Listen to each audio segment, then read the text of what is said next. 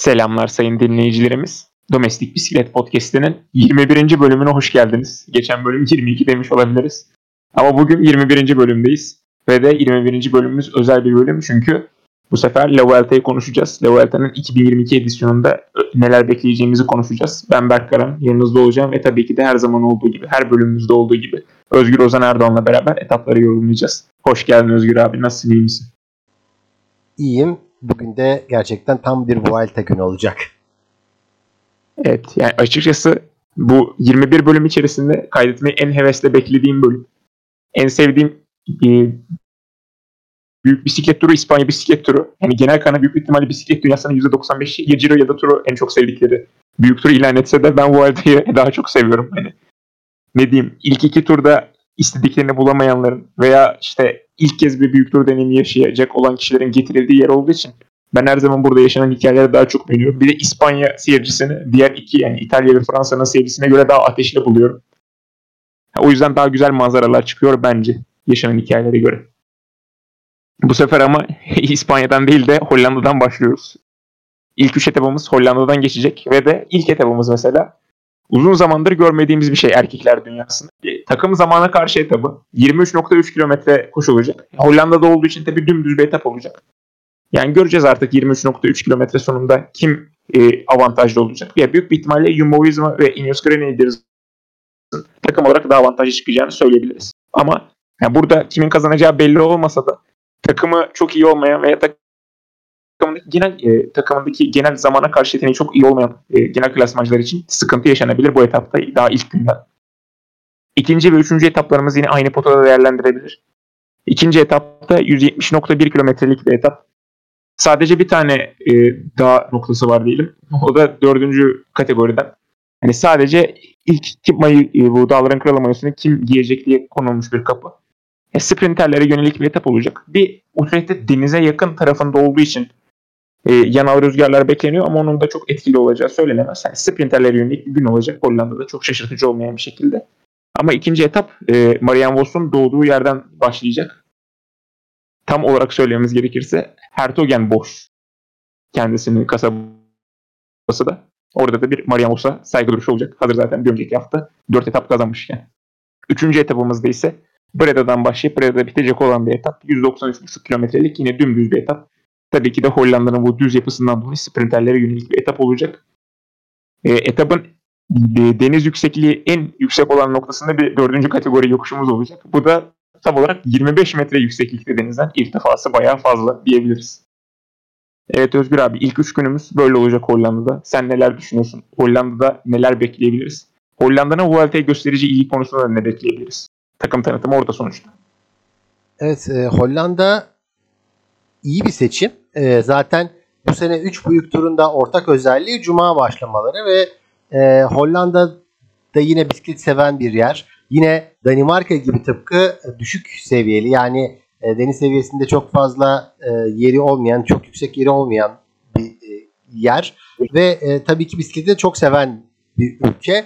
E, Danimarka ile çok çok benzer yanları var ve Hollanda'da çok bisikletçi var. 3 günden yine çok fazla seyirci bekleyebiliriz. Hani tıpkı e, Fransa bisiklet turunda nasıl Danimarka'da çok fazla seyirci gördük. E, ve burada da çok fazla seyirci bekleyebiliriz. E, hani Macaristan'da bir tek Ciro'da hani yine e, seyirci vardı ama hani o kadar da çok değildi ama Danimarka'da inanılmaz seyirci vardı ve hani Hollanda'dan da bu seyirci rakamlarını yakalamasını bekleyebiliriz. İlk üç günden senin de dediğin gibi sprinterleri bekleyeceğiz. Hani e, rüzgar çok büyük bir faktör olmazsa e, düz günlerde e, sprinterleri bekleyeceğiz. İyi sprinterlerin. E, Tabi e, Vuelta olduğu için Vuelta'da da fazla sprinterimiz olmadığı için e, değişik sonuçlara açık bir tur tabii ki bu. Ama yine de hani sprinterlerin en azından normal e, dışı olanlarının e, etaplarda e, kazanmak isteyeceklerini tabii ki bekleyeceğiz e, etaplarda. Ama tabii e, senin de dediğin gibi ilk takım zamana karşıyla başlıyoruz. Ve takım zamana karşı e, demek de bence Jumbo Visma demek e, hani Ineos'u da bekliyoruz. Hani otoriteler Ineos'u da bekliyor ama ben e, Ineos'un zaman zaman takım zamana karşılarda o kadar süper sonuçlar aldığını da düşünmüyorum. E, Ineos yine ilk üçe girer ama hani burada özellikle e, Jumbo Visma'nın büyük fark atacağı bir gün olabilir veya e, tabii ki belki EF Education'da böyle bir günde e, güzel bir performans ortaya koyabilir. Genellikle takım zamana karşı deyince Trek Segafredo ve EF Izupost da e, ilginç takımlar arasındalar. Hani o anlamda hani o iki takımın da e, beklenmedik performansını görebiliriz diye düşünüyorum ama Jumbo Visma çok büyük fark atacak ilk gün itibariyle. Hani bu sefer e, Fransa turu gibi e, kimin e, liderlik mayosuyla kırmızı mayoyla e, İspanya topraklarına geleceği çok belli değil. E, hani çünkü e, düz etaplar var ve e, zamana karşı takım zamana karşı Jumbo Visma'dan bir ismi e, bizim için ön plana çıkarttı da Jumbo Visma'nın tabi sprinteri yok. O yüzden de hani e, ne kadar zaman farkları olacağı önemli olacak ilk üç etap için. Evet. Şunu da eklemem lazım. Yanılmıyorsam en son bir büyük turda zamana karşı yani takım zamana karşı yapıldığı zaman 2019 Vuelta'sıydı. Onu da yanılmıyorsam hani ilk etapta bir havuzdan e, su sızma muhabbeti olmuştu ve Jumbo Visma ile UAE, kendine, UAE takımlarının birçok ismi kendini yerde bulmuştu diye hatırlıyorum. Doğru değil mi? Do- yanlış hatırlamıyorum. Doğru hatırlıyorsun doğrudur. Evet. Bakalım Jumbo Visma bu sefer havuzlardan kaçabilecek mi o zaman? Göreceğiz. O zaman ilk dinlenme gününün ardından e, dördüncü etapımıza devam edelim. E, Vitoria Gasteiz'den başlayıp Lagarde'ye giden bir etapımız var. 152,5 kilometre. E, o düz etaplardan sonra hani her ne kadar dağ olmasa da inişli çıkışlı bir etap göreceğiz. E, sprinterlerin birçoğunun sirkelendiğini görüyoruz bu topraklarda. Ardından e, bitişimiz de açıkçası e, son 500 metrede e, bir yükseliş var. Yani son 500 metre çok saf sprinterlere uygun olmayabilir. Her ne kadar kendisi burada olmasa da hani Aramburu tarzında bir sprinter veya buraya getirilen dünya şampiyonu Julian Alaphilippe gibi böyle yokuşlu kısımlarda etkili olan kişilere yani ya ponçörlere ya da yokuş çıkabilen sprinterlere gidebilecek bir etap gibi duruyor. Dördüncü etapımız. Beşinci etapta yine Bask topraklarındayız.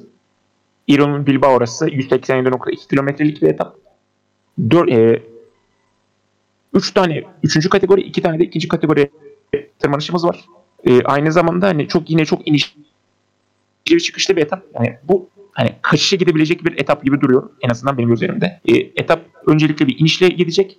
Son bir iki kilometrede düz olacak. Burada kaçışın e, zafer uzanlarını görebiliriz. Altıncı etapımızda ise bu sefer yine bas topraklarında bir tırmanışta koymak istemişler ve de kullanmışlar. Bilbao Ascension al Picoyano. Yani işte Bilbao yükselişi olarak da adlandırabiliriz. Yani gerçekten güzel bir etaba benziyor. Yani bir tane ikinci kilometre, iki tane de e, birinci kategori yokuşumuz var. Bunun dışında yani son yokuş gayet ciddi. Yani 12.6 kilometre uzunluğunda ve %6.6 eğime sahip. Yani ilk kez genel klasmancıların hani bu takım zamana karşı da dışında ilk kez genel klasmancıların birbirini test edeceği bir tırmanış olacak. Kimin ne durumda olduğunu göreceğimiz bir etap olacak aynı zamanda. Yedinci etapımızda yine böyle güzel tırmanışları görüyoruz. Camargo'dan İstiyane'ye gidiyoruz. 190 kilometre. Ya açıkçası yani, e, etap zaten inişli çıkışlı başlıyor. O yüzden kaçış grubunun oluşması burada nispeten daha kolay olacaktır. Aynı zamanda etapın orta noktasında adlandırabileceğimiz yerde bir tane birinci kategori yokuşumuz var. 22.4 kilometre uzunluğunda yazılmış o kitap içinde ama %5.5 bir eğime sahip. Onun dışında yine son kısımlarda o birinci kategori yokuşumuz çıktıktan sonra e, ya iniş ya da düz bir profil görüyoruz. Eğer o birinci kategori yokuşu e, kaçış iyi bir farklı geçebilirse büyük ihtimalle kaçış etabına gidecek bir etap göreceğiz yine bu 7. etapımızda. Sonra 8. etapımıza geliyoruz. 8. etapımız yani Asturias dağlarında mükemmel bir etaba benziyor. Eğer kaçışa gitmeyecekse bile genel klasmancılar için çok güzel bir gün olacağı benziyor. Pola de Laviana'dan başlayıp Collo Fanco'ya gidiyoruz. 153.4 kilometrelik bir etap. Yani saymam gerekirse 6 tane kategorize edilmiş yokuşumuz var. E, iki tanesi ikinci kategori, üç tanesi üçüncü kategori ve son yokuşumuz da birinci kategoriden olacak. Bu birinci kategori yokuşumuz ise 10.1 kilometre uzunluğunda ve de %8.5 bir ortalama eğime sahip. Hatta söylenenlere göre bazı yerlerde bu eğim %17'ye kadar çıkıyor. Yani genel klasmancıların birbirine fark katabilmesi için ideal bir nokta olacak bu etapımız ve son birinci kategori yokuşumuz. Ben bu etaptan nedense çok fazla şey bekliyorum. Artık e, 27 Ağustos günü bir cumartesiye denk geliyor aynı zamanda. Hani izlemesi de kolay. Güzel bir etap bekliyor olacak bize. Aynı zamanda e, ikinci dinlenme günümüzden önceki son etapımızda ise 9. etapta ise e, Villa Viciosa'dan e, Les Praieres'e gidiyoruz. Yani Les Praieres'i de az çok bekliyorlardı. Her ne kadar diğer etaplara göre daha e, az iniş çıkış olsa da bu etapta yine e, iki tane üçüncü kategori bir tane ikinci kategori ve bir tane birinci kategoriden yokuşumuz olacak son yokuşa gelene kadar. Bu son yokuşta e, Les Praieres'te ise yani gerçekten hani sadece 3.9 kilometre uzunluğunda bir yokuş ama e, ortalama eğim %12.9 olacak Les Praieres'te. En son yanılmıyorsam buraya 2018'de gitmiştik. E, Simon Yates'in e, Simon Yates burada etaba almıştı. Aynı zamanda zaten o sene Kırmızı Mayo'yu da kazanmıştı kendisi. O yüzden yine Simon Yates'ten güzel bir şeyler bekliyor olabiliriz. Aynı şekilde bu yüksek eğimli noktalarda Michael Woods'un da genelde iyi performans sergilediğini görürüz. Belki bu etap Michael Woods'a da gidebilir. Yine genel klasmancıların e, birbirine e, kurşun sıktığı bir etap olacak tabiri caizse. Evet Özgür abi bu birinci dinlenme gününün ardından her ne kadar resmi olmayarak ikinci hafta olsa da resmi olarak birinci haftanın içerisinde sayabildiğimiz bu 6 etaptan neler bekliyorsun? Çok inişli çıkışlı etaplarımız var. Genel kıyasmancıların birbirine fark atabileceği etaplar var. Kaçış grubuna gidebilecek etaplar var. Sen neler düşünüyorsun? Güzel bir hafta olacağı benziyor. 2020 yılında hani 3 etapın e, iptal edildiği bir e, Vuelta vardı. Dördüncü etaptan yani daha doğrusu o zamanki birinci etaptan inişler çıkışlar başlamış ve her şey böyle birden karma karışık olmuştu. Sanırım o sene de e, Hollanda planlanıyordu ilk üç gün için. E, tam o seneki e, dördüncü gün ve sonrası gibi olmuş. Hatta ben şöyle bir şey diyebilirim. Hani Giro ve e, Tour de France'da bile e, bu kadar zorlu bir ilk hafta görmedim. Hani e, bu seneki Tour de France'da ilk haftada yokuşlarımız vardı. Planche de Belleville vardı, vardı ve hatta İtalya turunda Etna vardı. Fakat bu haftaki birinci haftamız tam anlamıyla hani turlar arasındaki en zorlu birinci hafta olmuş bence. Ve zaten hani sprinterler ben olsam sprinter olsam e, Hollanda'dan gelmem yani öyle bir durumda. Hani tabii ki ikinci haftada da hani e, normalde sprint etaplarımız var ama ya ilk hafta öyle bir zor bir hafta ki yani e, sprinterlerin zaman limiti dışında kalma ihtimalleri de var yani bu hafta için. Hani çok fazla yüksek yükseklik olmayan etaplar var. E, yani 410 metreye inip inip çıkacağımız etaplar var ama bunlar bile e, normal sıradan bir sprinterin yapabileceği bir etap değil. Yani ya kaçış grubu alacak bazı etapları özellikle e, dördüncü pardon beşinci etap özellik özelinde söylüyorum ve e, yedinci etap özelinde söylüyorum. Bu iki etabı e, kaçış grubu kesinlikle alacak ama hani genel klasmancıların da e, puncher'ların da özellikle Alaphilippe gibi isimlerinde e, mesela dördüncü etaptan bir Alaphilippe e, galibiyeti bekleyebiliriz. E, çünkü Alaphilippe bu tür etapları sever. Hani 6. etapta da Alaphilippe'in e, Evenpool'e iyi destek yapması gerekiyor. O da çok önemli bence. Hani e, hem e, iyi tırmanabilen e, genel klasmancıları da bu etapta 6. etapta göreceğiz mesela. E, hani bu hafta içinde göreceğiz hemen. E, 8. etapta da tabii ki çok önemli genel klasman farkları oluşabilir. Yine 9. etapta çok önemli e, genel klasman farkları oluşabilir. Hani öyle bir e, tur ki e, ilk haftasını geçebilenler e, turu bitirebilir diye düşünüyorum. Yani kazalar da bekliyorum ben ilk haftadan. Evet, teşekkür ettim. Ya ben de açıkçası bu 6 etaptan çok umutluyum. Ondan sonraki 6 etapımızdan devam edelim. E, ikinci dinlenme gününün ardından 30 Ağustos'ta bir bireysel zamana karşı etapımız olacak. 30.9 kilometre uzunluğunda Elche'den e, Alicante'ye doğru gittiğimiz bir etap. Yani tamamen hemen hemen düz sayabileceğimiz bir etap. E, daha çok hani tırmanışçı profiline sahip olan, sadece tırmanışlarıyla öne çıkan zamana karşıcıların, daha genel klasmancıların çok beğenmeyeceği bir etap olacak. Bakınız Mikel Landa, bakınız Nairo Quintana. E, Primoz Roglic gibi eğer Primoz Roglic buralarda kalır ve de hala iddialı olursa hani çok temiz bir zaman farkı yiyebilirler. Hani dakikaları bulan bir e, dakikaları bulan zamana e, zaman farkları görebileceğimiz bir etap olabilir bence. 30.9 kilometrelik uzunluk e, düz yolda zamana karşı da etkilenenlerin hasar hasar görebilecekleri bir etap olacak bence.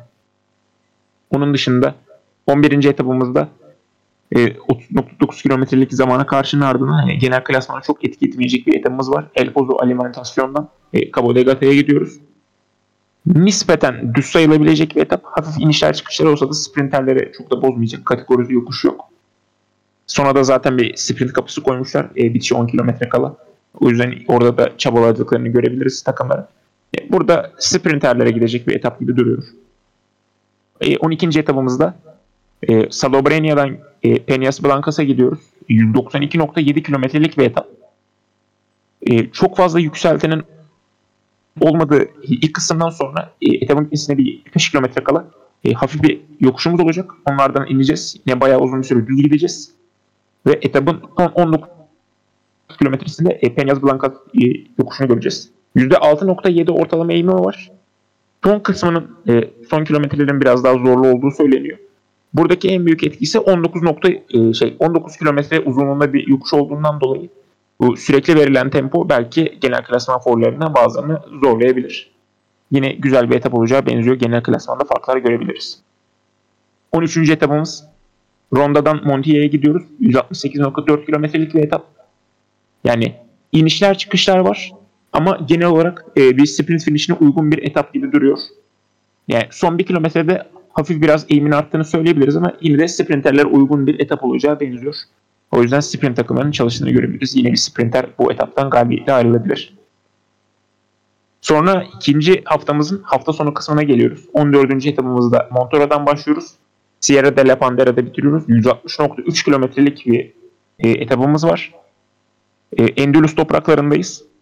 Etap düz başlıyor. Etapın ortasına itibaren bir 3. kilometre yokuşumuz var. Ama son kısımları, e, son gerçekten e, 20 kilometre zorlu bir kısım olarak sayılabilir. Önce bir ikinci kilometre, e, ikinci kategoriden bir yokuşumuz var. Ardından da birinci kategori yokuşumuzda zaten e, finali yapacağız. E, ikinci kategori yokuşumuz e, Puerto de Los Villares. 10.4 kilometre uzunluğunda ve %5 nokta eğime sahip. E, ama bu o kadar da etkili olmasa da hemen hani bu 10.4 kilometrelik %5.5 eğime sahip olan yokuş çıktıktan hemen sonra birinci kategori yokuşumuz geliyor. Sierra de la Pandera 8.4 kilometre uzunluğunda ve de %7.8 ortalama eğime sahip.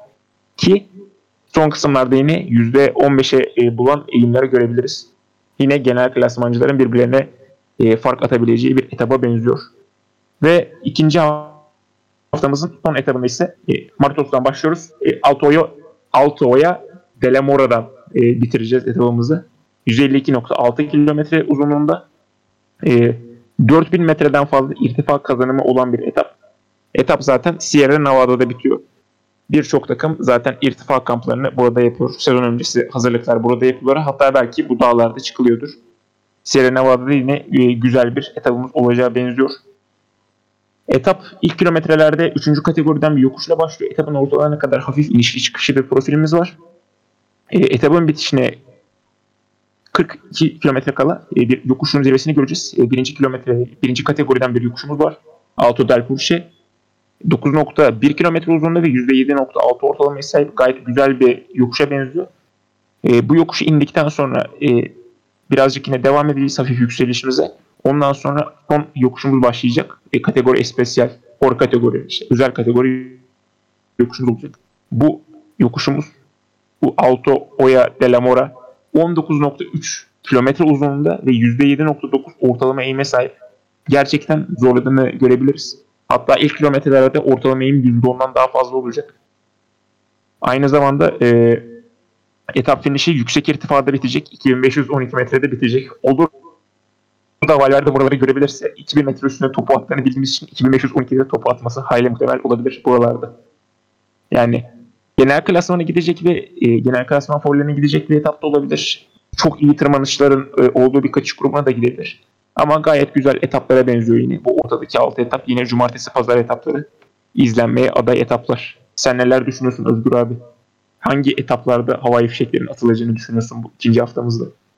İkinci haftada tabii e, zamana karşı e, 30.9 kilometre olduğu için birazcık daha hafif bir iniş var. Hani iyi inebilecek e, genel klasmancıların orada fark yaratabileceğini düşünüyorum. Ee, yani e, bu arada e, buranın ev sahibi Enric Mas e, en iyi bir zamana karşı olmadığı için hani evindeki etabı çok iyi değerlendiremeyecektir. Hani ben e, Enric Mas'ın hani bu bölgede olduğunu e, okudum. E, öndeki notlarda da bunlar var. Hani Enric Mas bile e, burada olmaktan çok memnun olmayacak. Kesinlikle öyle bir durum var. Ama onun dışındakiler, onun dışındaki isimler e, tabii ki memnun olacaklar. E, genel klasmancı olarak ben Evenpool'un orada e, parlayacağını düşünüyorum. Hani etaplar olarak özellikle ben e, hafta içi etapları birazcık daha e, hani izleyicilerin artık çalışmaya başlayacakları göz önüne alınarak yapılmış büyük ihtimalle. Yani daha böyle çok normal e, etaplar bu hafta. Yani ikinci hafta birazcık daha yumuşak geçecek diye düşünüyorum. Özellikle hani hmm, Perşembe günkü etap birazcık daha mesela e, birinci kategori hani birazcık uzun bir yokuş var ama e, ben mesela e, Perşembe günkü etapta şey bekliyorum. E, 30 dakika falan geriden gelmelerini bekliyorum. E, hani ana grubun. Öyle bir etap tam yat yatıp e, rahatlamalık etap. Çünkü e, işte sprinterler için işte çarşamba günü ondan sonra yatıp rahatlamalık etap ondan sonra yine bir e, yatıp rahatlamalık etaptan sonra cumartesiye çok hazır geleceklerini düşünüyorum. Özellikle cumartesi günü Sierra de Pandera eğer sporcular yarışmak isterlerse Sierra de Pandera'da tam e, yarıştıracakları bir et, ya yarışanların yarışacakları bir etap olmuş olacak ve gerçekten de hani Robert Everest'in rekorunu e, kovalayabiliyorsunuz e, Roglic. E, işte Robert Everest burada 2002'de kazanmıştı. 2003'te Valverde kazanmıştı. 2006'da Kaşeçkin kazanmıştı. 2009'da Kulego kazanmıştı. 2017'de de Rafael Michael kazanmıştı. Hani özellikle e, bu etapta ben hani e, Sierra de Pandera'da bir ismin çok ön plana çıkacağını düşünüyorum ama hani belki ana grup bu etapta yatabilirse diyorsanız o da etap, o etapta da yatmayacakları kesinlikle yatmayacakları etap Sierra Nevada etabı. Ee, özellikle Sierra Nevada etabının e, hani ilk başından düz olduğu düşünülürse e, ge, neredeyse düz olduğu düşünürse daha doğrusu e, genel klasmancıların burada atlayacağını ve burada e, parlayacağını düşünüyorum. E, daha önce buraya geçildiği zaman da e, kazanan isim Miguel Angel Lopez olmuştu. Hani Astana yine Miguel Angel Lopez'i buraya getirdi. Belki de bu etabı da Miguel Angel Lopez kazanabilir diye düşünüyorum. Nibali'nin de veda yarışlarından biri olduğu için tabii Nibali'nin de veda Grand Tour olduğu için bu etapta Nibali'nin de bir şeyler yapabilmesini bekleyebilirim. Evet. O zaman ikinci haftayı bitirdiğimize göre final haftamızdan devam edelim. 16. etabımız 6 e, Eylül Salı günü koşulacak. San Lucar de Barameda'dan başlayıp e, Tomares'te bitecek bir etabımız var. 189.4 km uzunluğunda. O hafta sonunun kırıcılığının ardından bile dinlenme günü olsa da yani aktif bir dinlenme günü koyulmuş. Etap uzun, çok fazla iniş çıkış yok ve sprinterlere uyacak gibi duruyor. E, Madrid öncesi sprinterler için köprüden son e, köprüden önceki son çıkış olarak da adlandırabiliriz. Hani Madrid'e kadar kalmak istemeyen bir sprinter olursa büyük bir ihtimalle bu etaptan sonra da turu bırakacaktır gibi duruyor. Ardından 17. etapımızda Arasena'dan başlayıp Monasterio'da Tentudia'da bitiren bir bitecek olan bir etapımız var. 162.3 kilometre. E, bu etapımız Extremadura bölgesinden geçiyor. Yani kaçış yazılmış etaplardan biri. Zaten o hafta sonu ardından dinleme günü ardından düz bir etap. Ardından genel klasman favorileri yine burada kendilerini yormak istemeyecekler. Kalabalık bir kaçış grubunun gitmesine izin verebilirler. Yani çok ciddi olmayan iniş çıkışlar var. En son kısımda ise ikinci kategoriden bir yokuşumuz olacak. E, 10.3 kilometre uzunluğunda ama ortalama eğimi sadece %5. O yüzden kaçışa gayet uygun gözükecek bir etapa benziyor. Ardından 18. etapımız var. Sona doğru yaklaştıkça tabii etapların yoruculuğu da artıyor. E, Trio'dan başlıyoruz. E, Alto de Pionel'de bitireceğiz. Zaten sonundan da anladığınız gibi bir zirve finişi olacak. Bu Pionel zirve finişi. Önce bir ikinci kategori yokuşumuz var etapın ortasında. Ardından e, etapın son kilometrelerine doğru girerken e, 40 kilometre kala bir birinci kategori yokuşumuzun zirvesinden geçeceğiz. Ardından etap yine bir birinci kategori yokuşta bitecek. Bir zirve finiş olacak. 13.5 kilometre uzunluğunda bir e, zirve finiş olsa da eğim ortalama eğim sadece %5.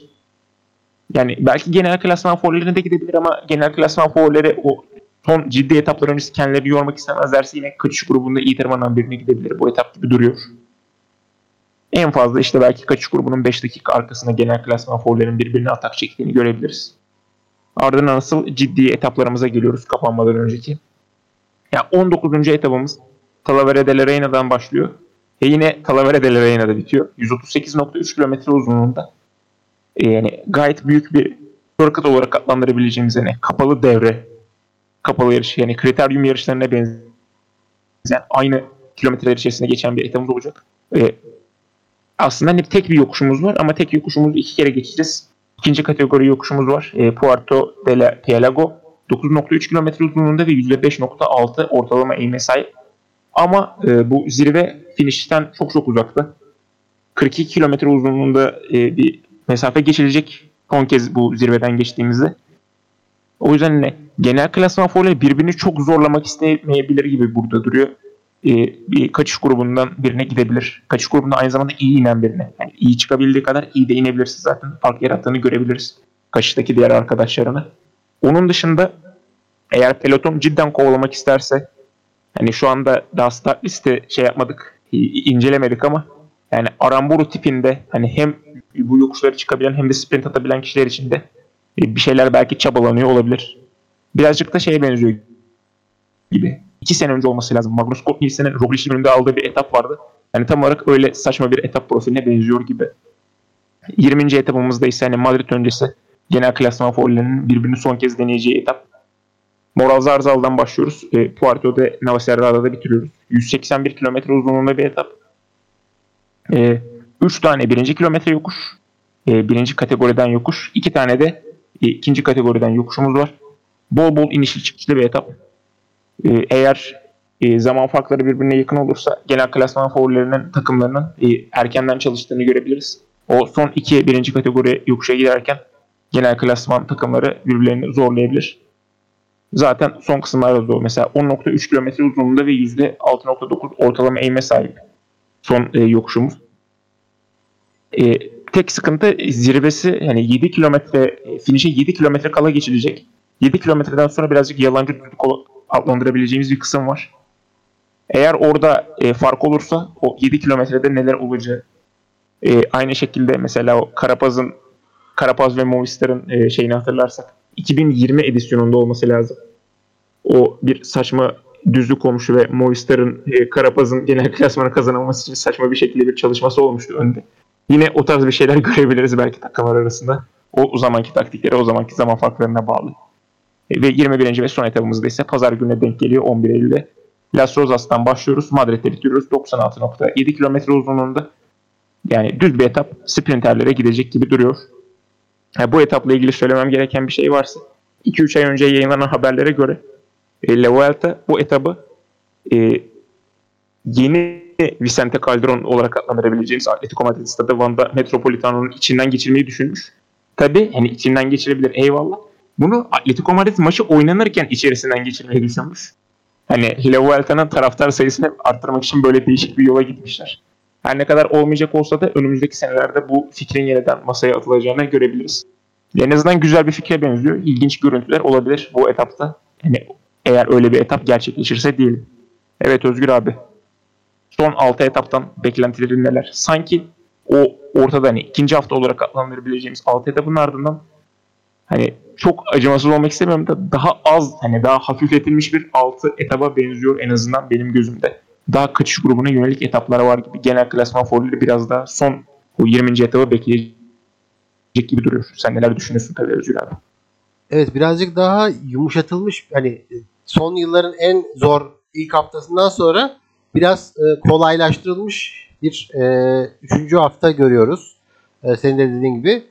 Hani ben e, olsam bu haftayı daha zorlu yapardım ama e, şöyle bir e, durum var. Ben özellikle hani Vuelta ile ilgili araştırmalarım yaparken hep Vuelta'nın şimdi bugünlerde geçtiği yani bu 3. hafta geçecekleri yerler daha çok e, İspanya'nın en normalde en sıcak olan yerleri.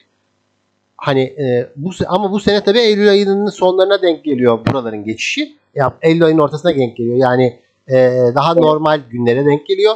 Belki de bu yüzden de hani zaten çok hani belki sıcak olur çok e, hani sıcak olursa e, başımıza bir şeyler gelir diye düşünülerek e, Vuelta birazcık böyle bir e, yola gitmiş. E, hatta bu sene Vuelta'nın birazcık şöyle bir durum var. Hani etapların genellikle başlama saatleri işte mesela 20. etap bile 12 13.45'te yani Türkiye saatiyle 12 13.45'te e, oranın saatiyle 12.45'te başlayacak ve e, oranın saatiyle 17.30 gibi bitecek. Yani güneşin bağrında koşulacak etaplar. Birazcık da güneşin bağrında koşulacak etaplar olduğu için de herhalde e, hani sporcuları çok zorlamayalım mantığı güdülmüş ve 18.30'da da bitecek etaplar. Bu sene birazcık daha sanırım erken bitirmeye çalışıyorlar Vuelta etaplarını da. Tabi e, Vuelta diğer turlar gibi baştan sona yayınlanan bir tur değil. Bu arada onu da söyleyelim. E, ve tam e, Eurosport'un şey günlerine de denk geliyor. E, bu tenis e, yayınıyla e, bisiklet yayınının birbirine karıştığı günlere de denk geliyor. Tam işte e, birazcık herhalde erken bitirin demişler. Eurosport'la da tabii ki ilgili olabilir bu durum. Etaplar en e, en geç bitecek etap genellikle 18.30'da bitecek. Yani 19'a çok sarkmayacak etaplar. Eğer e, kaçış grubu e, yarım saat geriden gelmezse. O yüzden de hani e, birazcık e, sporcular düşünmüşler. Kesinlikle bu e, belli. E, ben son haftanın etaplarına baktığım zaman özellikle mesela tabii ki e, ben de her, her şirket gibi 20. etabı çizmişim. Onun dışında hani o kadar da çok süper etap görmemişim ama baktığım zaman hani özellikle sporcular birçok bu yarışın birçok bölümü e, 1000 metrenin üzerinde geçiyor. 1000 metre civarında dolaşıyor. E, bu turun yine de e, büyük bölümü hani o, o düşünülürse e, 1000 metre civarını hep gördüğümüz düşünülürse bu e, İspanya bisiklet turunda hani sporcular için her zaman tüm etaplar e, bir e, mücadele olacaktır. Yine de e, hani diğer etaplarda bile hafta içi etaplarında bile en azından genel klasman mücadelesinin son ana kadar kaldığını görebiliriz. Tabii ki e, genel klasman açısından hani birazdan listelere de bakacağız. Genel klasman açısından biraz hafif e, her zaman daha zayıf kalıyor e, mücadele açısından ama e, bu sene yine bu mücadeleye bence birazcık e, imkan veren etaplar var ve bu etapları da hani o yüzden böyle yapmışlar gibi düşünüyorum. E, özellikle tabii ki son etapta da e, senin dediğin bu sefer Madrid'deyiz ve bu sefer bir zamana karşı değil 96 kilometrelik bir sprintle bitiyoruz. Hani dostlar Madrid'de görüntüsünü de herhalde özlemiş olsa gerekler. Madrid'i e, acaba nasıl kullanacaklar onu da ben de merak ediyorum.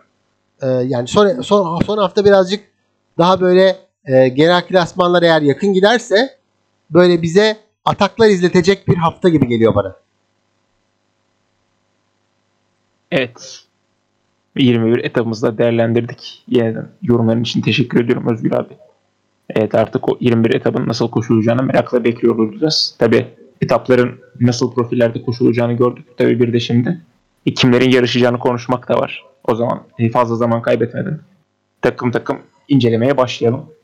Öncelikle e, Jumbo Visma'dan başlıyoruz tabii ki de. Son 3 edisyonunda da Primoz Roglic kazandı La. Belki arka arkaya dördüncüye kazanabilir. Göreceğiz. Ya kendisi son zamanlarda çok fazla yarışmadı ama buraya lider olarak yine kendisi getirildi. Primoz Roglic genelde İspanya topraklarında Fransa topraklarından farklı olarak daha az gergin bir şekilde yarışıyor. Daha rahat. Hani sanki çift bir kişi, çift kişilikli gibi. Yani ikinci kişiliği Madrid'de. Yani Madrid topraklarına girdiğinden itibaren kendisini daha rahat hisseden, daha rahat yarışan bir Primoz Roglic görüyoruz. O yüzden de zaten son 3 Vuelta'yı kazanmış olabilir. Her ne kadar yani favori, favori olarak gösterilse de dördüncü için ne kadar favori ben kendi gözümde o kadar favori göremiyorum kendisini. Ama takım yine kendisi etrafında şekillenen güzel bir kadro getirmişe benziyor. Ee, ilk etaptaki takım zamana karşı için Rohan Deniz ve Eduardo Ahdeni getirilmiş. Zaten Roglic'in kendisi de iyi bir zamana karşı olduğu için orada hasar yemeyecekler gibi duruyor.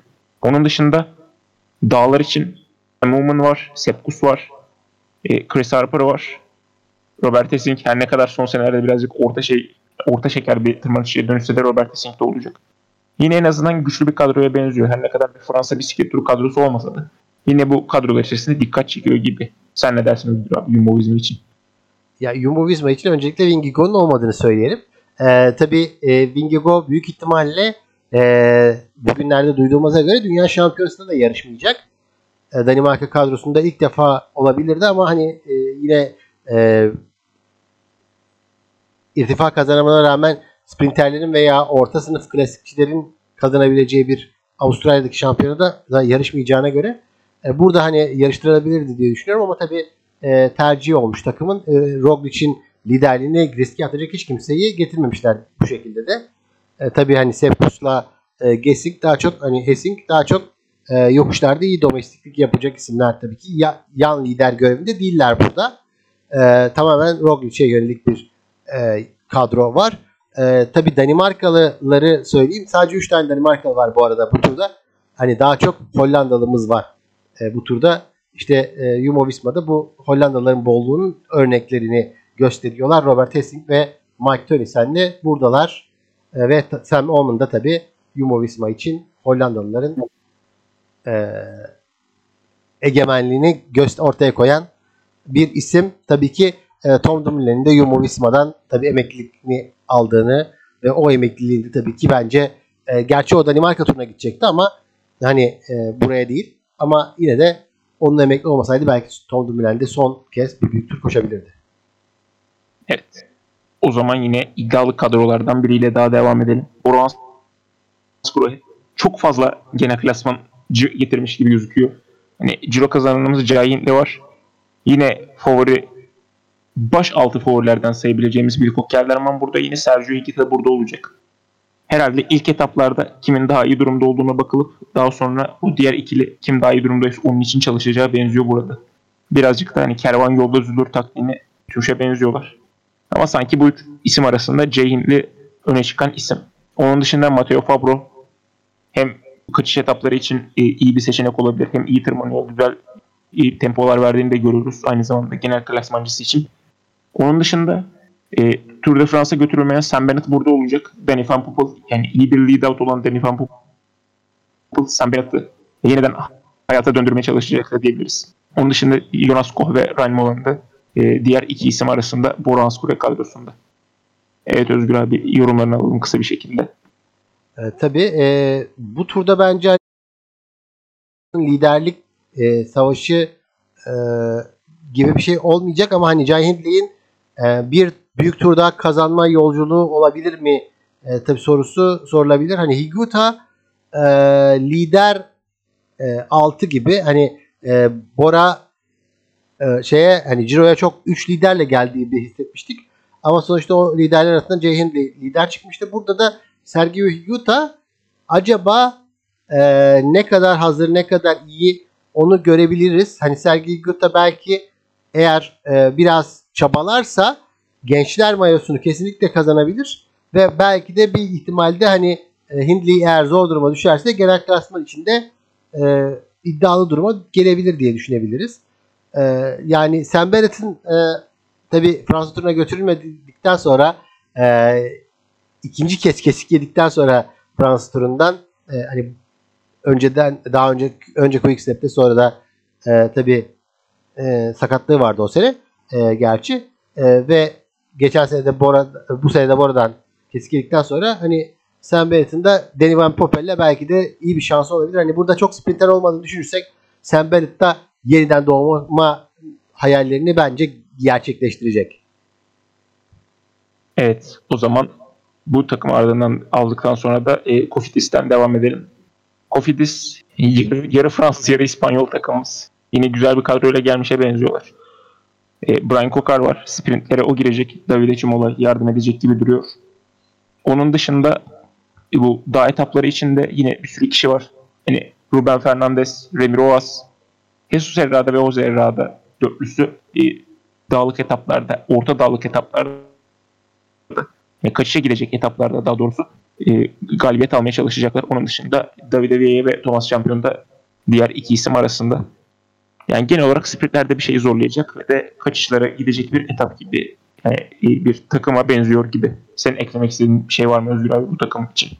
Kofidis için şunu eklemem lazım. Tabii Kofidis aynı zamanda İspanya turunun büyük sponsorlarından da bir tanesi. Hani Fransa turunda da sponsorluk yapıyorlar ama hani İspanya turundaki sponsorlukları da tabii her sene onlara kazandırıyor.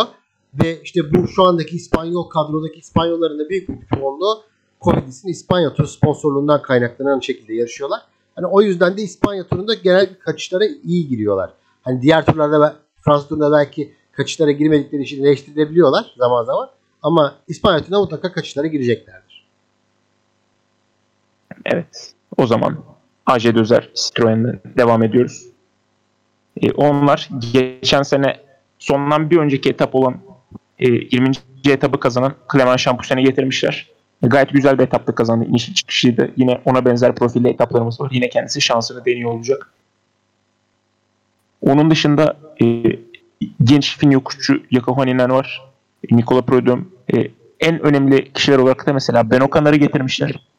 Ben O'Connor e, Tour de France'da erken bir şekilde kazaya karıştığı için sıkıntılar yaşamıştı. Ama Vuelta'da belki eğer kendisi düzgün hissediyorsa, iyi hissediyorsa yine genel klasman için kendini deniyor olabilir. Genel klasman için kendini denemiyorsa bile kaçışlarda güçlü bir aday olacak. Onun dışında Tour de France'da etap kazanan Bob Jungels de burada. Daha önceki senelerde Tour de France'da etap kazanmış Nans Peters de burada. Yine yani güçlü bir en azından kaçışlara gidecek olan güçlü bir kadroya benziyor. Ve o biraz önce bahsettiğim hani e, belki yokuşta tempolar sert geçilirse ama hala e, fazla kişiden oluşan bir grubumuz olup sprinte kalırsa Andrea Van çok uygun bir kişiye benziyor. Kendisi hem yokuş çıkabiliyor hem de sprinte de fena olmayan bir kişiye benziyor gibi. Evet Özgür abi Ajay Dözer'in bu kaçış ağırlıklı kadrosu hakkında görüşlerini alabilir miyiz? Şimdi e, burada tabii zamana karşı diye düşünmemiz lazım. E, kadroların hani çok e, muhteşem, mükemmel olmadığı düşünülürse hani e, genel klasmancılarımız var tabii ki veya orta sınıf e, sporcularımız, zamana karşılarımız var. Orta sınıfın iyisi zamana karşılarımız da var ama hani mesela Avrupa Şampiyonası'nın koşan isimlerin e, bu e, turu koşmayacağı göz önüne alınırsa e, zamana karşında e, e, iddialı olabilecek bir isim Bob Jungels. E, hani o gün Remco Evenepoel eğer kendine birazcık daha çok zorlamazsa e, Bob Jungels belki bu etabı e, kazanabilir diye düşünüyorum. Zamana karşı etabının iddialısı olabilecek bir isim olarak düşünebiliriz mesela. E, hani onun gibi e, fırsat deneyecek isimler daha çok AJ'de özel Stryle açısından e, iyi isimler olarak görünüyor. Hani Vendram mesela böyle değişik etapları kazanabiliyor. E, yine e, kaçıştan böyle bazen etap kazanabiliyor. Mesela 2019'da Trobroleon galibiyeti var mesela. O da çok etkiliydi. Yani öyle etapları kazanabildiği için de Vendram gibi isimlerle etap arayabilirler. E, gerçi yani daha çok kaçacak takımlardan biri olmayacaklar ama yine de Fransız takımları buraya genellikle geldikleri zaman daha rahat geliyorlar ve onlar da rahat gelecekler diye düşünüyorum. Evet. O zaman e, çok eleştireceğim bir takım dizilişine sahip olan Lotus Udal'dan devam edelim. Lotus Udal çok değişik bir kadroyla gelmiş. Birinin öne çıktığını söylemek güç. Yani Thomas Dehent var. Filippo Concha, Steph Grass nispeten güçlü isimler olarak sayabileceğimiz isimler arasında ama diğer kadrolara göre çok sönük bir kadro kalmış gibi. Kaçışlardan bir şey deneyecekler ama kaçışlardan istediklerini bulabilecekler mi? Çok emin değilim. Senin eklemek istediğin bir şey var mı Özgür abi bu Lotus Udal takım için? Şu anda hani e, Lotus Udal ve İsrail Premier'teki e, hatta Intermarché ve Movistar'ı da dahil ayrı bir yerde değerlendirmek lazım. Birazcık hani e, düşme hattı mevzusunda gerçi Intermarché rahatladı e, diyebiliriz ama Lotus Udal ve İsrail Premier'deki özellikle düşme hattı mevzusu için değerlendirmek lazım. Hani buraya da puan alabilecekleri bir isimlerle çok e, gelmemişler gibi. Neden? Çünkü hani Vuelta'dan aldıkları puanlara değil de daha çok Belçika kupasından alacakları puanlara ihtiyaçları var. Ve bence hani Lotto Sudal buraya birazcık hani Belçika orta düzey Belçikalılarla gelip e, Belçika kupasına iyi isimlerini yönlendirmek çabasındalar. Ya ben o şu anda öyle görüyorum. Yani Thomas Dehent'le bu sefer hani sprinter'de de yok bakım bakıcılık yapacağı. Thomas Dehent birkaç etapta kaçsın ve e, belki takımın ilk onuna girsin. O şansı değerlendiriyor olabilirler. Evet. O zaman o düşman altındaki diğer takımımızdan devam edelim. İsrail Premier Lig. Açıkçası bence fena olmayan bir kadroyla gelmişler. Yani onlar da belki puanları buradan toplamaya çalışacaklar. Chris Froome Alp Döez'de ikinci mi? Alp de ikinci veya üçüncü bitirmişti. Pitcock'a yakındı ve uzun zaman aradan sonra iyi bir tırmanış performansı göstermişti. Kendisi Covid geçirdi. O yüzden durumu birazcık muamma ama kendisi yine kaçışlarda görüyor olabiliriz. E, Daryl Impey ve Patrick Bevan ikilisi tırmanış olan etaplarda yine sprinte gidilecekse Daryl Impey ile Patrick Bevan gayet iki uygun seçeneğe benziyor. Onun dışında e, Carl Frederick Hagen iyi bir yokuşçu. Alessandro De Marchi de yine kaçışlardan etap kazanmasıyla bildiğimiz bir İtalya. O yüzden iyi kişilere benziyorlar. Michael Woods da o özellikle son kilometreleri çok çılgın eğimlerde biten yokuş etapların tam Michael Woods'luk. Kendisi iyi bir konçur. Aynı zamanda fena da olmayan bir tırmanışçı. O yüzden hani genel klasman forlerin e, çok büyük tempo yaptığını görmeyip grupta kalındığı bir senaryoda Michael Wood etap galibiyetine ulaşabilir gibi duruyor. Evet Özgür abi senin bu İsrail Premier Tek kadrosu hakkında söyleyeceklerin neler? E, Froome e, pelotonda tutunamayıp geri düş, düşmediği sürece iyi bir kadro. E, hani e, Michael Woods ve Patrick Bevin'den unuttuğum özellikle hani onları da hani genellikle e, bir seçim gerektiği zaman bir böyle isim seçilmesi gerektiği zaman seçen çok seçen biriyim. Hani onlar hani genellikle bu tür yani bu tür yarışları seven isimler ve e, senin de dediğin gibi hani bu tür etaplardan puan kazanmak mümkün olacaksa genellikle kazanabileceklerini düşündüklerimden biri Demarki de yine e, zamana karşılarda etkili olabilir. O zaman Intermarke'den devam edelim. Yine onlar da aslında fena olmayan bir kadroyla gelmişler. E, Fransa bisiklet turunda yine küllerinden yeniden dolu diyebileceğimiz Luis Metnies var. Onun dışında Jan Hirt ve Domenico Pezzo e, ciddi yokuşçular. Rein Tarama'ya da ne daha önce burada kırmızı mayo taşımıştı. Kendisi de iyi bir yokuşçu. Yine orada etap kazanabilir, yürüyebilir. Luis Mendes büyük ihtimalle kendi genel klasman için deneyecek burada. Onun dışında e, Boy Van Poppel büyük bir ihtimalle Gerben Tyson için lead yapacak. Gerben Tyson de buradan artık neler çıkarabileceğine bakacak. Belki bazı etaplarda ilk 5. Eğer kendisi çok şanslı olursa belki etap bile kazanabilir. Tabii durumlara bağlı olarak söyleyebiliriz. Evet Özgür abi senin yorumların neler kısa bir şekilde. E, Pozzovivo demek istiyorum ben de. E, biliyorsunuz hani Pozzovivo bu sene son artık senesi. Yani çok fazla sakatlık geçirdiği için kendisi artık hani bisikleti bırakmasa bile bisiklet onu bıraktı. Ama Domenico Pozzovivo yine bisikleti bırakırken e, bir Vuelta'da bir etap kazanabilir diye düşünüyorum. Hani e, İtalya turunda Ciro'da yapması gerekenleri yaptığını düşünüyorum. En azından kendi adına, takım adına yapması gereken görevini çok çok iyi yaptı. E, hani etap kazanamadı ama e, iyi etaplarda ilk onlar yaptı. İki tane etapta ilk on yaptı. E, ve genel klasmanda 8. oldu. Hani böyle bir e, Pozzovivo'nun son senesinde artık 39 yaşında e, neredeyse 40 yaşına merdiven dayamış bir isim olarak hani vedasını da güzel yapacağını düşünüyorum ben burada. Evet. O zaman yine bu haftaya güçlü kadroyla gelen bir takımımıza devam edelim. Ineos Grenadiers. Büyük bir ihtimalle genel klasman favorisi olarak öncelikli e, en öncelikli isim Richard Carapaz'a benziyor. Kendisi takımla beraber son büyük turnu koşacak. En azından öyle açıklamış Ineos yetkilileri. Onun dışında hemen plase olarak Pavel Sivakov var takımda. O da daha önce bir sefer Ciro'da ilk onda bitirmişti. Büyük turlarda genelde bir şanssızlığı var. Her türlü bir kazaya karışıyor. Sıkıntıları var. Theo Gegenhardt var yine takımda. Kendisi her ne kadar bir Ciro kazananı olsa da önceki yıllarda e, son senelerde o Ciro kazanma performansını çok yakından geçebilmiş değil. Yani iyi bir domestik olacağı benziyor en azından bu tur için. Yine Carlos Rodriguez ve Luke Clapp ikisi de genç yetenekler. ikisi de yokuş performansları çok iyi olan yetenekler. Eğer Karapaz burada galibiyete uzanmak istiyorsa Plöp ve Rodriguez'den gelen her türlü yardıma açık olacaktır. Onun dışında Dylan Van Barle var. Yüz etaplar için büyük bir ihtimalle aynı şekilde Ben Turner bir klasikçi olarak getirilmiş. Ethan da yani büyük bir ihtimalle yine yardım edebilecek kadar yardım edecektir genel klasmancılarına. Onun dışında kendisi böyle tırmanışların yani inişli çıkışlı etaplarda yine sprinte gidecekse Ethan da sprinti fena olmayan bir isim olduğu için belki bir etap kaybeti çıkarabilir benziyor. Evet Özgür abi Ineos Grenadiers kadrosu hakkında neler düşünüyorsun? Genel klasman hiyerarşisi en azından favoriler arasındaki genel klasman hiyerarşisi sence nasıl olacak? Şimdi benim şöyle bir şey demem, demem lazım aslında.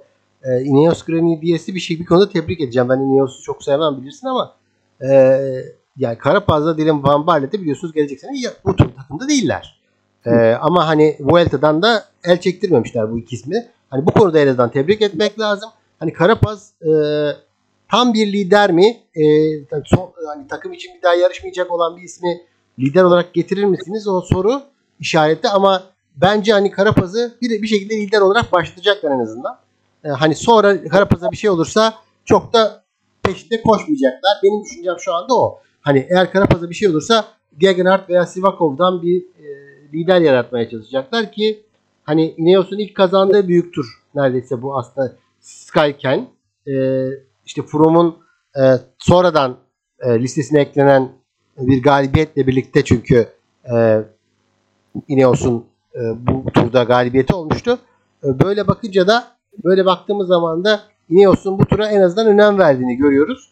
E, bu tura bu tura da birazcık önem verdikleri turada gençler kadrosuyla e, birazcık e, renk atacaklar. Bence en azından hani e, eğer Roglic bu sene e, kazanmayacaksa e, kaybedecekleri isimlerden bir tanesi olabilir. Yani Bora ile birlikte Ineos da bu turun e, gizli favori takımı mı diyebilirim.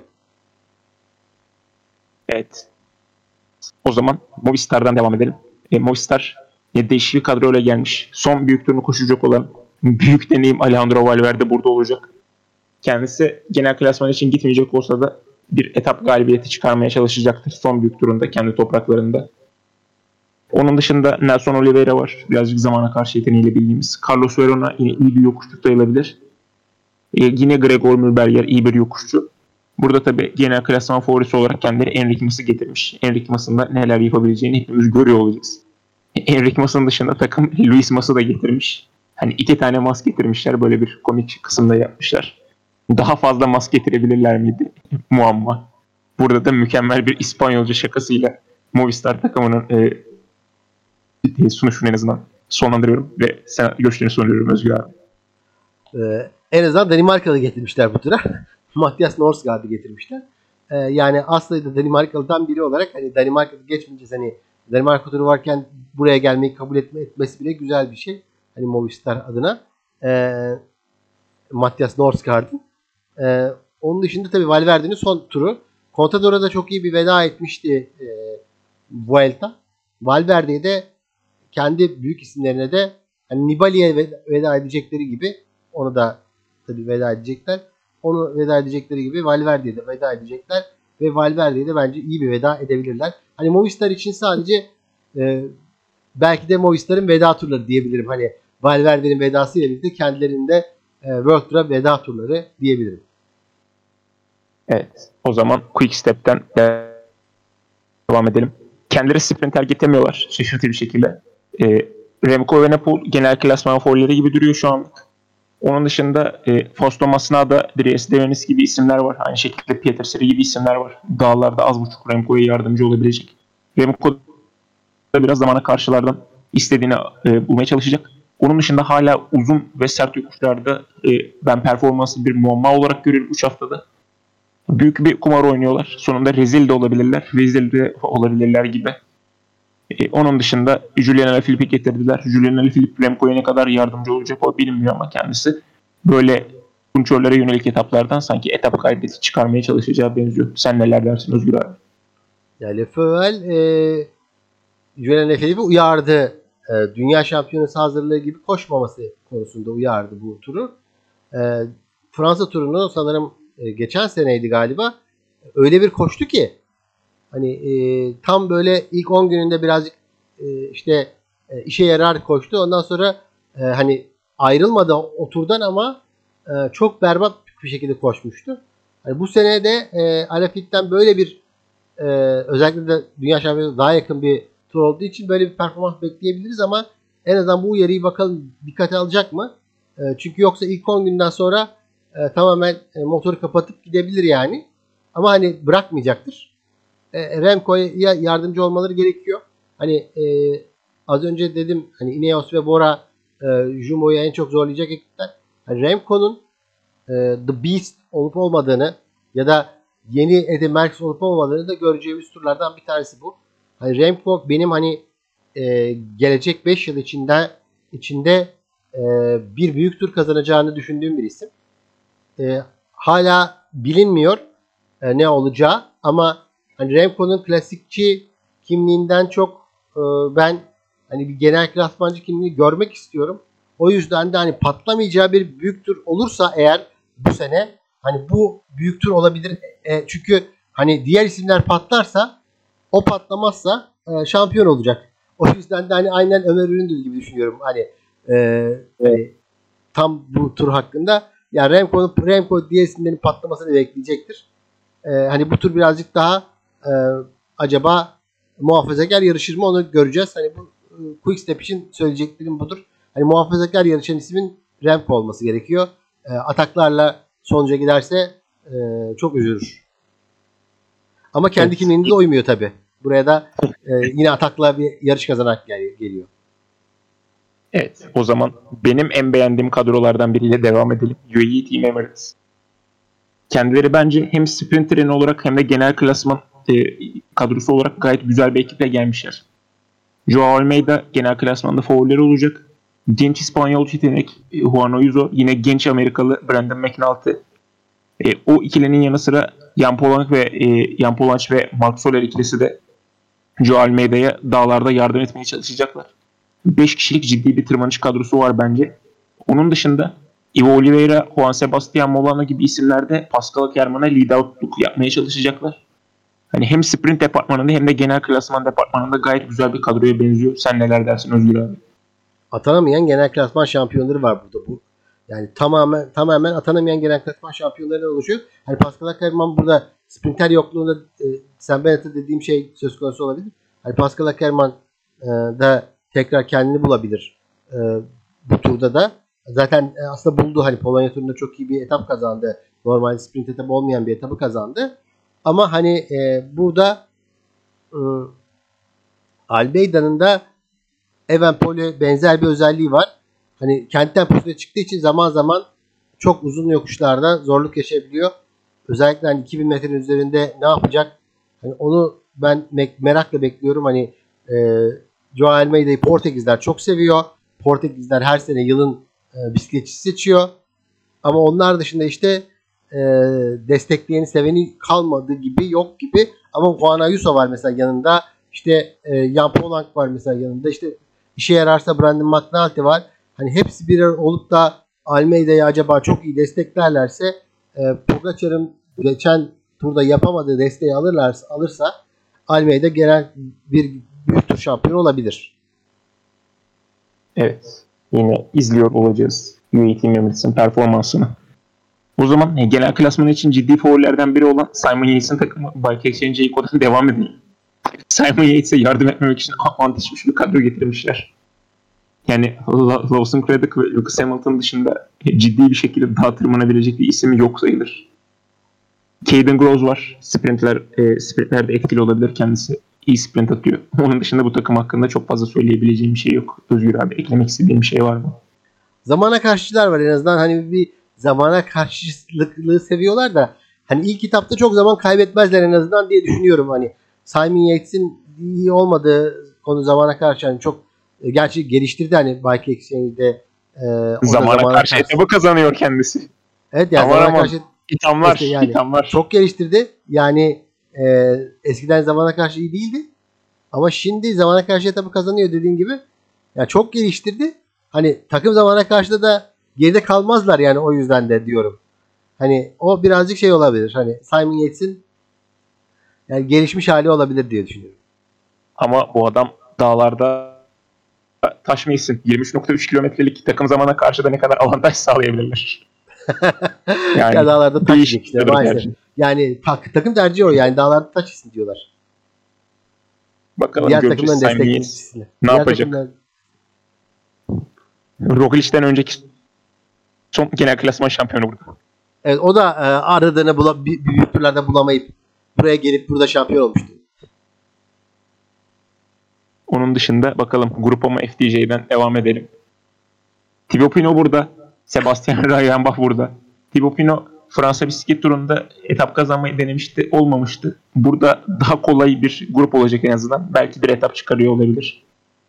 Onun dışında Bruno Armirel yine iyi bir seçenek. Ee, özellikle bir sprinter yani Jack Stewart'ı getirirler büyük ihtimalle. sprinter olarak. O da bir şeyler deneyecektir. Jake Stewart en azından biraz da klasikçi özelliği de bulunduğundan ötürü birazcık zorlu sprint etaplarında daha iyi sonuçlar elde edebilir gibi duruyor. Eklemek istediğim bir şey var mı Özgür abi bu kadroya?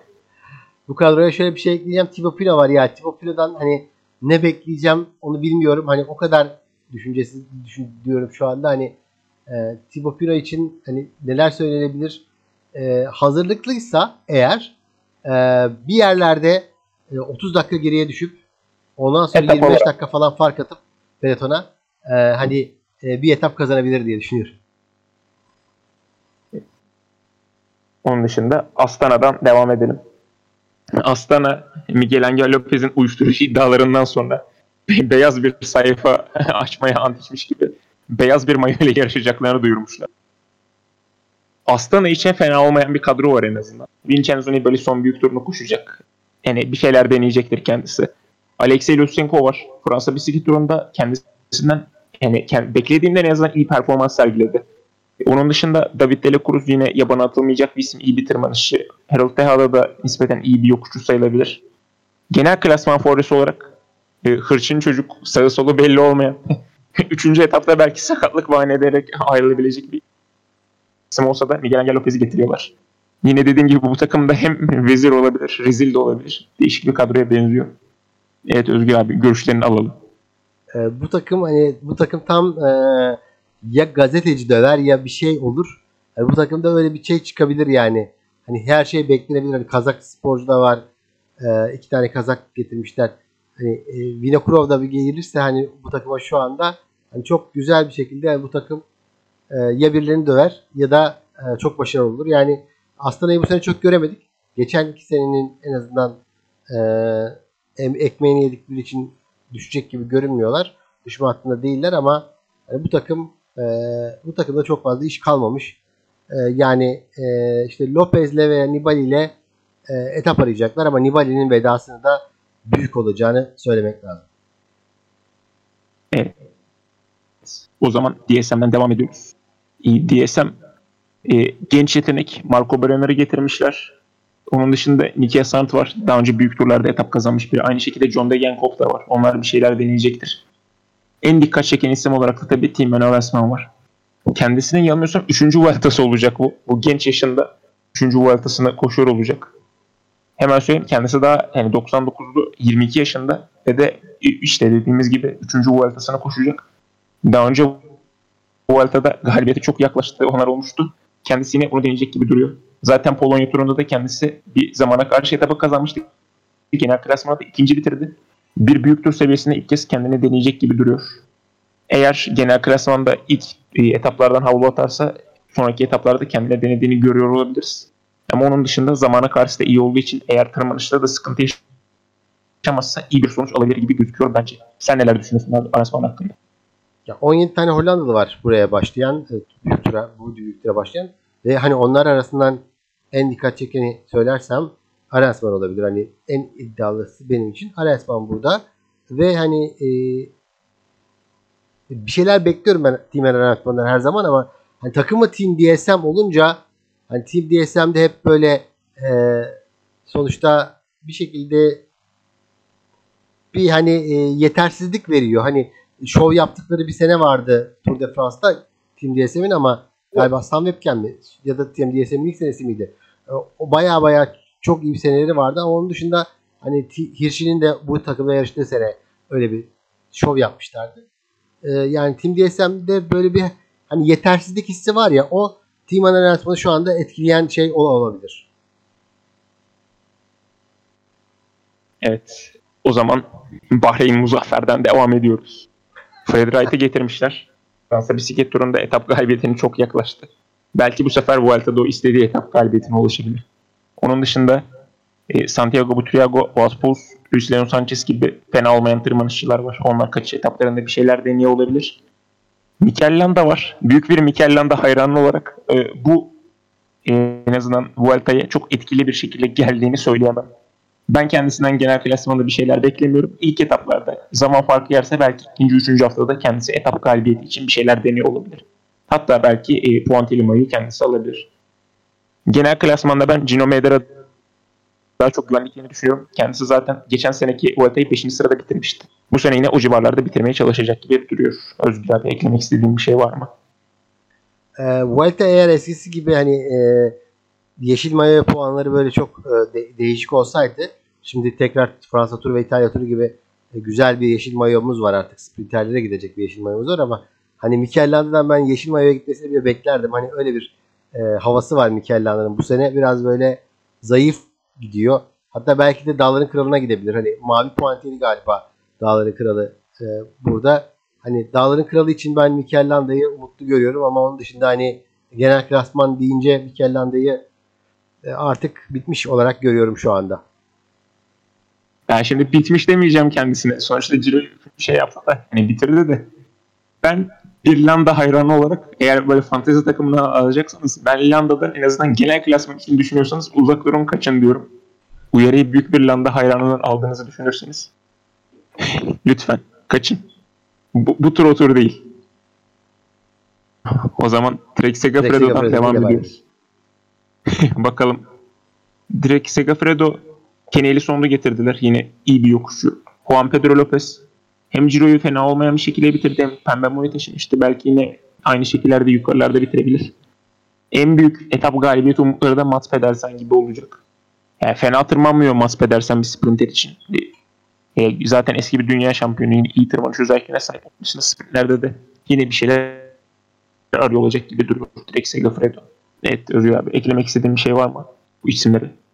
Trek Segafredo buraya hani e, Mats Pedersen'le geldi. E, e, yani Mats Pedersen'i yani onu da e, mesela e, Danimarka turunda bir Danima, bir etap kazanırken görebilirdik ama burada göreceğiz. Hani burada ne kadar sprint etabı var çok fazla yok. Ama Tour de France'da bile etap kazanmış olan e, Mats Pedersen'in hani zor da olsa etabını kazandı. Belki burada da bir etap galibiyetiyle e, kendisini hani uğurlayabiliriz. Burada hani e, Danimarka'da e, alamadığı etabı Saint Etienne'de kazanmıştı. Tour de France içinde. Burada da hani onu bir etapla turdan uğurlayacağız. Yani Trek Segafredo'dan da hep bir şeyler beklerim ama hani hiç bir şekilde e, dağcıları, yokuşçuları yok yani. Neredeyse hani yokuşçu ol, hani kadınlar bisikletindeki Trek Segafredo'nun e, o hakimiyetini bir türlü erkekler bisiklete taşımamalı, taşıyamamaları beni hani hep üzen bir şeydir. Kadınlar bisikletini de çok seviyoruz ama hani erkekler bisikletindeki Trek Segafredo'nun böyle bir gün çok böyle yıldızlaşacağı bir e, takım lideri olacağı bir turu hayal ediyorum şu anda hani resmen hani e, gözümde canlandırıyorum. O zaman EF Education Easy Post'tan devam edelim. Yani genel klasman açısından çok bir şey umut etmeyen, vaat etmeyen ama etap galibiyeti deneyecek çok fazla isim olan bir kadroyla gelmişler. Merhabi Kudüs, Mark Padon, Hugh Carty, e, Jonathan Caicedo, Esteban Chavez, Rigoberto Uran bu 6 isim de genel klasmanda çok yukarıda bitiremeyeceğini düşündüğüm isimler. Ama bir etap galibiyeti görebiliriz bence. Evet Özgür abi eklemek istediğin bir şey var mı? En azından genel klasman açısından bir şey bekliyor musun bu takımda? Bundan 3-4 sene önce olsaydı hani hepsinden genel klasman beklerdik ya. Çok, o da çok ilginç yani Hükkart de genel klasmanı zorlayabiliyordu bazı işte Vuelta'larda hatta zorluyordu neredeyse. Hani Esteban Chavez e, hatta podyumda bitirdi. Efendim? Yukarıda hatta podyumda bitirmişti. Evet podyumda bitirmişti Vuelta'yı doğru, doğru. Doğru yani podyumda bitirmişti. Yani e, Esteban Chavez öyle e, kötü günleri yaşamasa hani e, zaman zaman hani neredeyse işte İtalya bisiklet turu kazanacaktı. Giro kazanacaktı neredeyse. Hani Uran eskinin çok güçlü ismi. Yani Merhaba Kudüs'ten dağların kralı, yokuşların kralı olmasını bekliyorduk. Çok böyle iyi tırmanıyordu. Hani puanları bir anda yüksekten geçiyordu. İyi yokuşçu olacak diyorduk. Hani çok umutluyduk. Hani şu anda mesela en iyi Eritreli bile Merhaba Kudüs değil mesela. Ama Mark, mesela Mark Podun'dan da yine Ukraynalı olarak hani bir şeyler bekliyorduk. Özellikle Bahreyn'deyken çok iyi yarışıyordu. Yani herkes çok iyi ama bir anda bir türlü ekmek yapamıyorlar. Hani un var, şeker var, e, helva yapamıyorlar. Öyle bir takım. Çok, çok değişik bir benzetim oldu ama katılıyorum kendisine. Evet o zaman artık son takımlarımıza girdik. E, Alpes'in 912 var. Alpes'in 912 e, ya büyük ihtimalle en iyi sprinter bence kendilerinde şu anda. Tim Merlier'e geliyorlar kendileri. E, Tim Merlier için uygun olabilecek bir sprint treniyle gelmişler nispeten. E, onun dışında Jay Vine var. Valon turunu kazanan Robert Stannard da burada kendisi de. Yani yine böyle kaçışa gidebilecek etaplarda bir şeyler deneyecekler ama en büyük kozları sanki Tim Merlier ve sprint etapları olacak gibi duruyor bence. Ekstra söylenebilecek bir şey var mı sence? Ekstra söylenebilecek bir şey Jay Vine yani. Hani ben hani Jay Vine'ı Presidential Tour of Turkey'de hani biliyorum e, hani biliyorsunuz yani e, hani ikinci olmuştu. E, şey Gelibolu Tekirdağ etabında çok iyi bir performans ortaya koymuştu. Ama bir türlü bizim turumuzu e, kazanamıyordu kendisi. Yani onun e, şeyiyle belki hani e, bu turda bir şeyler yapabilir diye düşünüyorum ama yine e, bu turda da böyle şanssızlıklar yaşayacağı bir etap ikinciliği alabilir gibi. Böyle çok değişik bir etapta etap ikinciliği alabilir gibi. Evet. O zaman Kia Samsik'ten devam edelim. Yine iyi yokuş çıkabilen hafif sprint özelliği olan Daniel McClay burada. Onun dışında bir sprinterden çok bir şey umut etmemişler. E, kendileri Tour de France'ı 5. sırada bitiren ama gün itibariyle ağrı kesici yani yasaklı UCI'nin yasakladığı ağrı kesicilerden birini kullandığı için diskalifiye edilen Nairo Quintana da burada olacak. Kendisi her ne kadar bu karara şaşırmış olsa da Vuelta'da takım için elinden gelenin en iyisini yapacak. Hazır zaten Arkea'nın durumu birazcık muallaktayken e, kendisi burada aldığı puanları da sildirmiş oldu böylelikle. Vuelta'da elinden gelenin en iyisini yapacaktır. E, onun dışında Eli Cezber sanki diğerlerine göre biraz daha çarpıcı bir isim gibi gözüküyor. Eklemek istediğim bir şey var mı Özgür abi? Quintana ve doping dosyası için. Ya şimdi Quintana'nın hani doping değil tabii de e, hani ağrı kesici e, çıktığı için kanında e, tabii ceza aldı. Hani ceza almadı da e, hani derecede silindi. E, yasaklı madde. Yasaklı yani yasaklı madde evet. Dikkat tabii, etselermiş. Ya işte. E, yani işte o yüzden hani Nairo Quintana'nın hani öyle bir durumu var ve bu hani e, ya Nairo bu turda da genellikle aslında bence aynı yani aynı e, Fransa turunda yarıştığı gibi yarışacak. Aynısını umarım kanında aynı maddeden yer almaz da e, hani e, ortalama bir e, dereceyle 5. veya 6. olacak gibi geliyor Nairo Quintana. Hani eğer bu turda hazırsa, hazırlıklıysa yine 5. veya 6. olacak. E, bu sefer puanlar alırlar en azından o puanları. Hani silinmezse o puanlarda e, yani işine işine yararsa zaten Arkea bence hani 14. veya 13. olarak da olsa e, tıpkı Alpesi'nin 8. veya 9. olarak alacağı gibi World Tour belgesini alacaklar onlar da. Yani onların almasını engellemeyecek. Burada Quintana e, bir şeyler yapar diye düşünüyorum. Yine de ondan bir şeyler bekleyebilirim. Hani Eli Cezber'den de bir şeyler bekleyebilirim. Genellikle bu e, Fransız takımları İspanya turunu seviyorlar. Ve hani özellikle evet. de kontinental takımlar İspanya turunu kesinlikle seviyorlar. Hani onlardan iyi performanslar, kaçıştan en azından etap kazanma performansı görebiliriz. Evet. Aşağı yukarı ben de aynı şeyleri düşünüyorum. Tabii bu arada Nairo Quintana bence itiraz ederse haklı bulunur. O Tour de France'da kazandığı puanlarda sanki kendisine geri verilebilir. O yüzden benim özellikle söyleyeceğim bir şey yok. O zaman en son o 3 İspanyol takımımıza geçiyoruz. İspanyol kıtasal takımlarımıza. İlk Burgos'tan başlayalım. Bakalım. Yetsebol var. Jose Manuel Diaz var nispeten iyi sayabileceğimiz e, Angel Madrazo var. Kendisi daha önce burada etap kazanmış bir isim. Onun dışında bir de Manuel Penalver var. Penalver'in sprinti biraz daha kuvvetli olduğu için eğer bir kaçış grubu içerisinde kalmışsa kendisi belki iyi bir derece elde edebilir gibi duruyor. Evet ekstra bir isim var mı aklımıza gelen? Ya yok galiba ama şöyle Angel Madrazo gözlüklü, Periton'un gözlüklü isimlerinden biri ve hani kendisinin e, tabii Vuelta'da bir etabı var. E, onun dışında hani e, Vuelta e, Burgos'a yarıyor. Hani Vuelta'nın Vuelta'yı hep iyi geçiriyorlar çünkü sponsorları da aynı zamanda e, Burgos'un. E, Burgos daha doğrusu galiba e, işte Vuelta'nın sponsorluğundan da biri.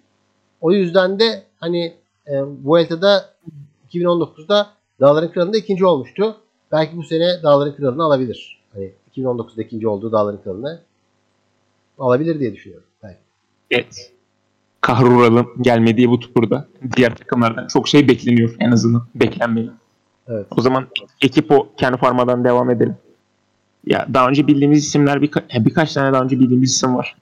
bir Çek getirmişler. En ilginç olanı. Wojtek Repa Kendisi bu İspanyol kıtasal takımlar arasında eğreti duruyor. Çek kimliğiyle. Onun dışında e, Roger Adria'ya getirmişler. Yine bildiğimiz bir isim Urko Berrade. Yine bildiğimiz bir isim kaçışlara girebilir bu ikili. Onun dışında Hector Carretero var. Kendisi daha önce e, Movistar'dayken yine büyük turlarda getirilmişti. Yani takımın en iyisi o gibi duruyor. Yine kaçışlarda kendini deneyecektir. Senin bir beklentin var mı bu ekip açısından abi? Bu ekipten hiçbir beklentim yok. Gerçekten hani e, bu sene Kaharuna'nın olmaması, Kaharuna'nın yokluğunda e, hani bu e, kalan iki takımdan hiçbir beklentim yok. Kern Parma'dan özellikle hiçbir beklentim yok. E, ama hani onlardan belki hani e, en iyi sonuçları sanırım e, Tour de Slovenya'da beşincilik. Hani o acaba bir etmen olur mu diye düşünüyorum. Hani Repa'nın acaba nasıl bir performans ortaya koyacağını merak ediyorum. O da 22 yaşında çünkü çok genç bir isim. Ve hani e, genel klasmanda Burgos'ta çok iyi bir performans ortaya koymasa bile hani dağlarda çok iyiydi. İyi görünüyor en azından puan almaya başarmış. Hani ondan da bir şeyler çünkü Slovenya turunda da gençler klasmanı birincisi. Ondan hani Pogacar'ın kazandığı tur. O yüzden de hani ilginç olabilir. Evet o zaman son takımıza geldik. Baskların gururu. Mikel Landa'nın Fahri Başkanlığını yaptı. Özkatel Özkadi. Takımda yine bildiğimiz birkaç tane isim var. Mikel Vistara. Ee, daha önce burada etap kazanan Mikel Uturya burada. Hatta zaman e, kendisi zamanında e, Puantili Mayo için çok uğraşmıştı. Luis Angel de yine burada olacak. Yuan Bu da ilk etaplarda kaçışa girip fantezi takımımızda e, puan getirebilecek isimlerden biri de olabilir. Özkader Özkader de böyle. Yani genel olarak 3 İspanyol kıtasal takım hakkında çok iyi şeyler düşünemiyorum bu e, tur için. Ama içlerinden herhangi biri olur da etap kazanırsa benim için çok mutluluk verici bir olay olur. Evet Özgür abi senin bu İspanyol direkt kıtasal takımlar hakkındaki genel görüşün neler? Ya şimdi Özkatel Özkatel'in tekrar dönmesi tabii ki çok önemli bir özellik. Hani daha önce e, yine Fundeş, Fundasyon Özkadi ve hani Fundasyon Orbea adlarıyla da yarıştılar bu takım. Tekrar Özkatel Özkati adını aldı ve hani pro team olarak da hani e, görüyoruz e, turumuzun içinde hani turların içinde e, hani bizim turda da yarıştılar bu takım ama hani çok büyük performans ortaya koymadı bizim turumuzda hatırlıyorum. Hani bu hafta da yine geçen haftalarda da e, Algarve'de de bazı isimleri yarıştı. E, daha Portekiz turunda da bazı isimleri yarıştı. Tabii çok en iyi kadrolarını Portekiz turuna götürmediler. E, ama hani bu sene sadece iki tane zaferleri var. Yani onlar da 2.2 yarışlar. O yüzden hani çok fazla ne yapabileceklerini düş, düşünemediğim bir takım. Hani Luis Angel Mate'yi de biliyoruz hani tanıyoruz ama hani o kadar da hani, e, şu, hani bu sene çok iyi performans gösterdiğini söyleyemem. E, baktığım zaman Luis Angel Mate'nin hani Norveç turuna Arktik tura da gitti. Yakında hani birkaç tur da koştu. Ama çok ortalarda görünmüyorlar. Hani bu turda e, belki e, zaman limitinin dışında kalacak bir takım varsa yani zaman limitinin dışında bile kalabilir diye düşünüyorum Özkat Özkat. Evet o zaman takımlarımızın da sonuna geldik. Bu tur özelinde bir genel klasman podyumu tahmini yapmayacağım. Çünkü ne zaman tahmin yapsam bir yere uğursuz geliyor gibi hissediyorum. Onun dışında bahisçilerin genel görüşünün ne olduğunu söylüyor olacağım. En büyük favori olarak Primo Roglic'i göstermişler her ne kadar yarış günü eksik bulunsa da. Onun dışında hemen arkasından Evenepoel ve Hindley ikilisi geliyor. Onların arkasında yine Karapaz var. Sonra üçlü bir grup halinde de Enrique Mas, Joao Almeida ve Simon Yates üçlüsüne favori olarak göstermişler. Evet genel olarak favoriler böyle gibi duruyor. Özgür abi sen bir podyum tahmini yapmak ister misin? Ee, ya benim tahminim eğer e, ya Roglic buradaysa Roglic kazanır ama e, ben e, büyük ihtimalle Remco'nun ikinci olabileceğini düşünüyorum. E, benim üçüncü adayım ise e, değişik bir tahmin olsun. Sivakov üçüncü olabilir. Hani Karapaz diyelim yarışı bitiremez gibi geliyor bana. Sivakov üçüncü olur. Evet değişik. Valla puan mayosunu yeşil mayoyu da Tim Merlier'in kazanacağını düşünüyorum ben. Diğer sprinterlere göre sanki biraz daha iyi kaçıyor gibi. Ya hani bu tur artık şey olduğu için hani e, yeşil mayo ya gidecek olan isimler hani ara, ara sprint puanları falan da gel, geleceği için e, bence hani burada da sürpriz bir isme gidebilir diye düşünüyorum. Ama hani şu anda tam emin değilim ama hani bir sprintere gitmeyeceğini düşünüyorum. Bol kaçacak olan yine hani Van Aert tarzı belki Sagan tarzı bir isim alabilir diye düşünüyorum. Yani çok sürpriz olacak. Hani şu anda beklemiyorum. Hani Tim Merlier diyebilirim ama E, Tim Merlier demeyeceğim çünkü Tim Merlier'den başka biri alabilir gibi geliyor. Bana böyle Mats Pedersen gibi bir isim böyle hani sanki ara split kapılarında top, toplayıp alabilir. Mantıklı geldi. O maç edersen tahmin et. Onun dışında Dağların Kralı için Pino ve Yellanda ikilisinin kazanmasını istiyorum ama e, en istemediğim senaryo bir genel klasman favorisinin üstünde kalması. Ya biraz burada hani puanlar daha çok hani ikinci kategoriler çok fazla var. Ee, şey gibi değil hani e, Fransa turu gibi değil. O yüzden ben de hani e, dediğimi diyeyim yani Madrazo alır diye Dağları kralı. Beyaz Mayo'da da yine değişik isimler var. Ya Evenepoel'la Almeida öne çıkıyor. Evenepoel iyi halindeyse Evenepoel alır. Evenepoel kötü halindeyse Almeida alır gibi bir tahmin yapıyor olabilir. Riskli Evet, bir tahmin. riskli bir tahmin. E, e, ya Evenepoel'e yazayım ben onu da. Hani Evenepoel e, Sonuçta bitirirken ikinci sıraya yazdın yazdım. O yüzden de alması lazım. Evet. O zaman artık Vuelta özel bölümümüzün de sonuna geliyoruz. Vuelta'yı vallahi açıkçası düzgün bir şekilde masaya yatırdığımızı düşünüyorum. 21 etabı konuştuk. Katılacak tüm takımların hemen hemen tüm isimlerini inceledik. Tahminlerimizi de yaptık. Kapatmadan önce e, programı söylemek istediğim bir şey var mı Özgür abi? Vuelta ile ilgili artık her şeyi konuştuk herhalde. Yani Cuma günü artık bize e, hani biz dinledikten sonra ve vere sakınlarınızı yaptıktan sonra artık Cuma günden itibaren izlemek düşüyor size. Hani e, ben de hani en az e, hani etap kaçırma açısından en çok etap kaçırdığım büyüktür ama en azından akşamları bir banttan yayınına e, bakmak bakmanızı tavsiye ederim her tür etapın. Evet. O zaman teşekkür ediyorum Özgür abi. Bizimle değerli görüşlerini paylaştığın için. E, siz dinleyenlerimize de biz dinlediğiniz için teşekkür ediyoruz. Vuelta özel bölümümüzden artık bugün bu kadar. E, soru, yorum, öneri ve görüşleriniz olursa bize Twitter adreslerimizden ulaşabilirsiniz. O zaman yeniden teşekkür ediyorum. İyi günler diliyorum. Tekerinize taş değmesin.